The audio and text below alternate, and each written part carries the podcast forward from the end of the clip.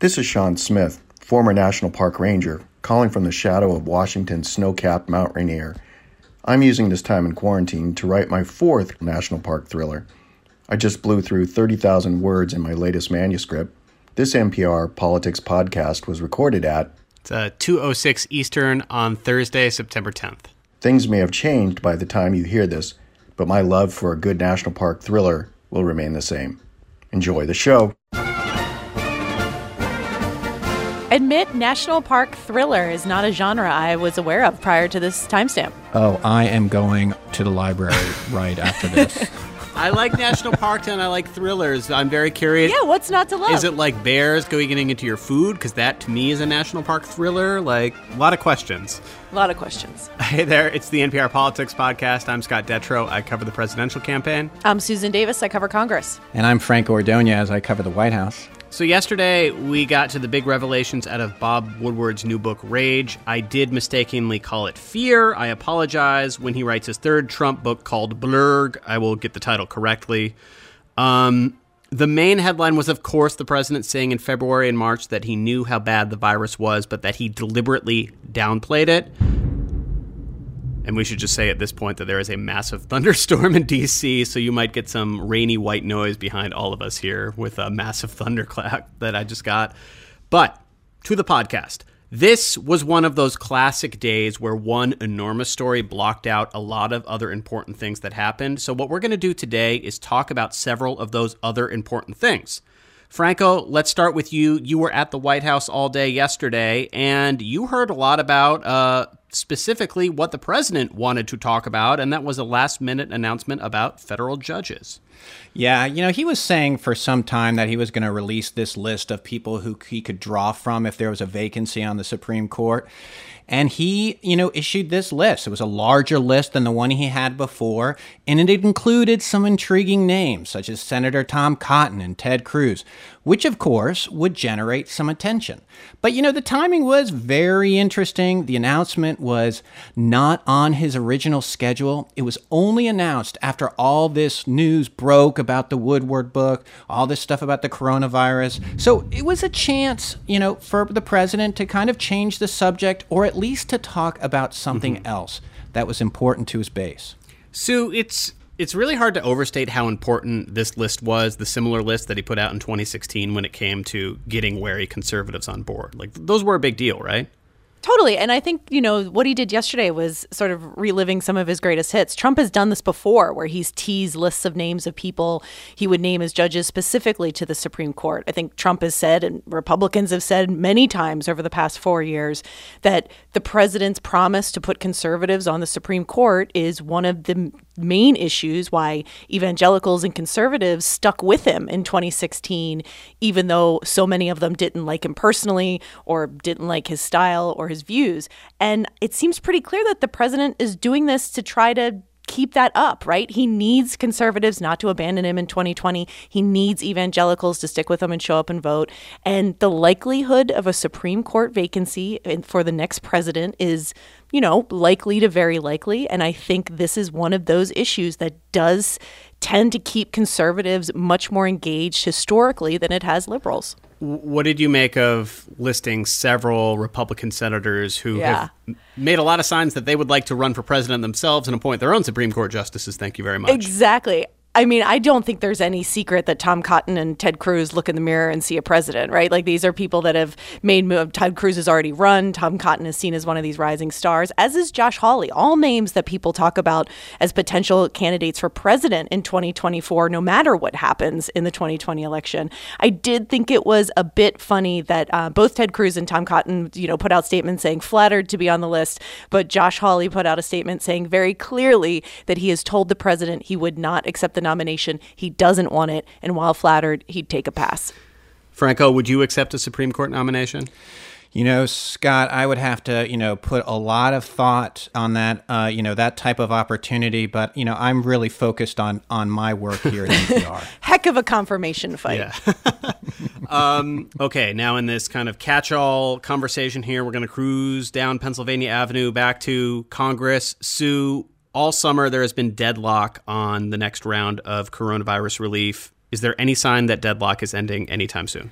No. And what's even more fascinating to me about this is it seems more likely than not that Congress is going to adjourn ahead of the elections and not vote on something. It seems likely that the Senate bill that uh, Republicans tried to bring up and failed today could be the last congressional action on coronavirus before the election. And, and this bill was, uh, everyone's calling it a skinny bill. Can you remind Yeah. me what that actually means? Only in Washington is a $650 billion bill skinny, right? um, it's skinny in compared to what Democrats have wanted to do. House Democrats back in May passed more than $3 trillion in additional pandemic relief. Remember, this is on top of the $3 trillion already signed into law earlier this year. Republicans in the White House just didn't want to go that big or that far. They they say it's overreach, that it had a lot of unnecessary priorities in it. So Republicans had really been struggling with what their counter message was here, and negotiations with Speaker Pelosi have gone nowhere. So Mitch McConnell and Senate Republicans put up a bill today. Um, it's costs it spends about 650 billion, but it really only costs about 300 billion after you do some offsets. So it's about a 300 billion measure, far far smaller than what Democrats want to do, and and much more targeted. It just had things in it like um, more money for uh, the popular small business lending program, a little bit more money for unemployment benefits, some liability protections for businesses, stuff that Republicans feel comfortable supporting. It didn't pass because it didn't get a supermajority, but it got most Republicans on board. It showed a majority of support for Republicans. So it really was just more of a symbolic vote to give Republicans, especially those in tough swing state competitive races, an ability to point to something and say, "Hey, I did vote for something. I do support doing something." No no member of Congress really right now wants to go home and say they did nothing. Franco, how does the White House feel about maybe not having any more relief bills to sign? I mean, I think this is something that the that the White House is interested in. I mean, I think like members of Congress, they don't want to leave uh, this this kind of open and open-handed. Uh, you know, the White House is interested in re- in reaching a deal uh, that would work, but at the end of the day, the White House doesn't want to be blamed for not you know succeeding on this. I think Democrats think they have the upper hand here because one, generally speaking, government assistance is popular. The, the the stuff that Congress passed earlier this year has been hugely popular with the public. So saying we want more of that isn't a bad place to be. I think Republicans look at the economy and think it's turning around. You know, unemployment is closer to 8% now. It's the comparisons to the Great Depression have seemed sort of overblown. And while there is clearly a lot of economic and personal struggling and suffering still going on, I don't think that they feel as fearful that not agreeing to another tr- multi trillion dollar package is going to be the political end of them. I think this is a big, big risk. I mean, we know, as we've talked about, the pandemic is probably the driving factor in so many Americans' lives and votes, especially the ones that will decide this election. So doing nothing is kind of a jump ball of who do voters blame on this. Right, especially since something you, more than anybody in the podcast, has kept reminding us all year. Uh, these relief bills, unemployment compensation, uh, you know, some of the, the medical aspects as well, are things that voters are paying, you know, much more attention to than the typical congressional bill that just kind of goes in one year and out the other for most people if they pay attention at all. Totally. There's not a single household or person in this country that hasn't been affected by the pandemic and thinking about it. So um, when Congress does nothing, they're aware of it. All right, we're going to take a quick break. Franco, you've had a long day. You're on up first. Uh, we will we will say goodbye to you. Thanks for talking. Thank you, guys. And when we get back, we'll talk about one more important story that's been a little bit under the radar. A Department of Homeland Security whistleblower says he was told to downplay threats about Russian electoral interference because he says they made the president look bad. Support for this podcast and the following message come from the Annie E. Casey Foundation, developing solutions to support strong families and communities to help ensure a brighter future for America's children. More information is available at aecf.org. I'm Lisa Hagen. And I'm Chris Haxel. We're the hosts of No Compromise, NPR's new podcast exploring one family's mission to reconstruct America using two powerful tools guns and Facebook. New episodes drop every Tuesday. Join us for the No Compromise podcast from NPR. And we're back, and Phil Ewing is now on the line. Hey, Phil. Hi, guys. Thanks for having me. So we have another whistleblower complaint making headlines. This time it's out of the Department of Homeland Security. What's the gist of this complaint? This complaint is by a man named Brian Murphy. He's the principal deputy undersecretary for DHS uh, for the Office Intelligence and Analysis, or at least he was until he was reassigned. He says that reassignment was the result of some clashes with the Trump administration. He claims that it is imposing political filters and political requirements on the intelligence work that he and his colleagues were doing. There were a couple of examples of this in his complaint, but the bottom line is it's another insider in the world of intelligence and national security complaining that his work has become politicized and that the expectations from the White House is that he'll say what they want him to say as opposed to what the reality is that his uh, sources and detectors and sensors are telling him. How specific are the allegations in the report? Were things in writing? Were they verbal directives? What is he saying Trump administration officials did? In addition to alluding to what the whistleblower calls inappropriate directions from the White House, he also drops the names of a lot of people we know who are leaders at DHS, current or former leaders. They include uh, Kirstjen Nielsen, the former Secretary of Homeland Security, Chad Wolf, the current acting secretary, Ken Cuccinelli, who's another top official at the agency. And according to this whistleblower complaint, they were all involved with efforts to shape and color and influence reporting being done by the intelligence shop at DHS about the things that it was seeing or learning. What this whistleblower says is those officials were telling the intelligence uh, people what they should be seeing or learning because of the political aims of the Trump administration. And most famously, his allegation in this report is that DHS basically told him First of all, don't tell us anything about Russian interference in the election. The White House, the National Security Council, they don't want to know that. And second of all, when you do talk about election interference, according to his allegation, make sure that you phrase it as though it's one of a number of nations. So the Russians and the Chinese and the Iranians, as part of a talking point that has been a favorite one for the president and the White House for several years, that kind of everybody does this and a lot of nations are involved but just don't make it be about Russia and instead make it be about a very complicated environment. And this guy says that doesn't track with what he knows to be the case, and so he's decided to blow the whistle.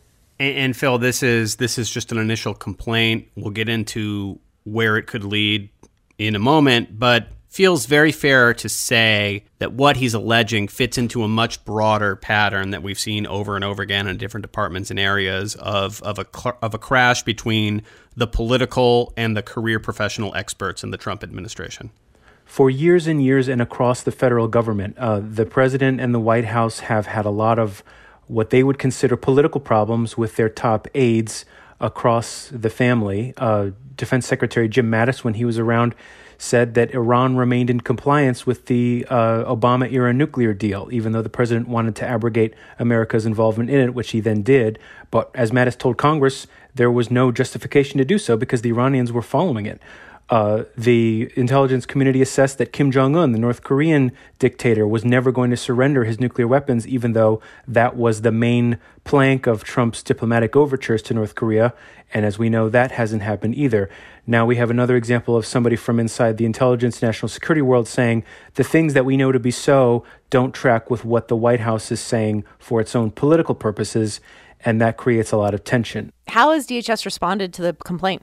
The Trump administration is saying that they don't know who this guy is, that he's someone so far down in the uh, bureaucracy that they'd never heard of him before. That was one specific point made by Robert O'Brien, the national security advisor. He said, I've never heard of this guy. I don't know what this is about.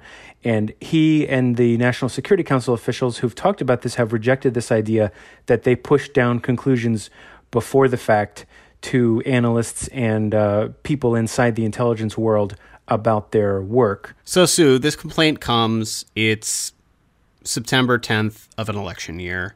What, if anything, can Congress do about it? The overwhelming reaction on Capitol Hill, to no surprise, has come from Democrats who see this as a pattern of behavior from this administration and they want to draw attention to it to the question of what can Congress do about it, aside from investigations and hearings, not much. And Congress is also preparing to um, get out of town by the end of the month and go home and campaign for the, the stretch into the election day. All right, that is it for today. We'll be back in your feeds tomorrow with our weekly roundup. In the meantime, you can check out all the other places we're reporting by checking out the links in your episode description. I'm Scott Detrow. I cover the presidential campaign. I'm Susan Davis. I cover Congress. And I'm Phil Ewing, election security editor. Thank you for listening to the NPR Politics Podcast.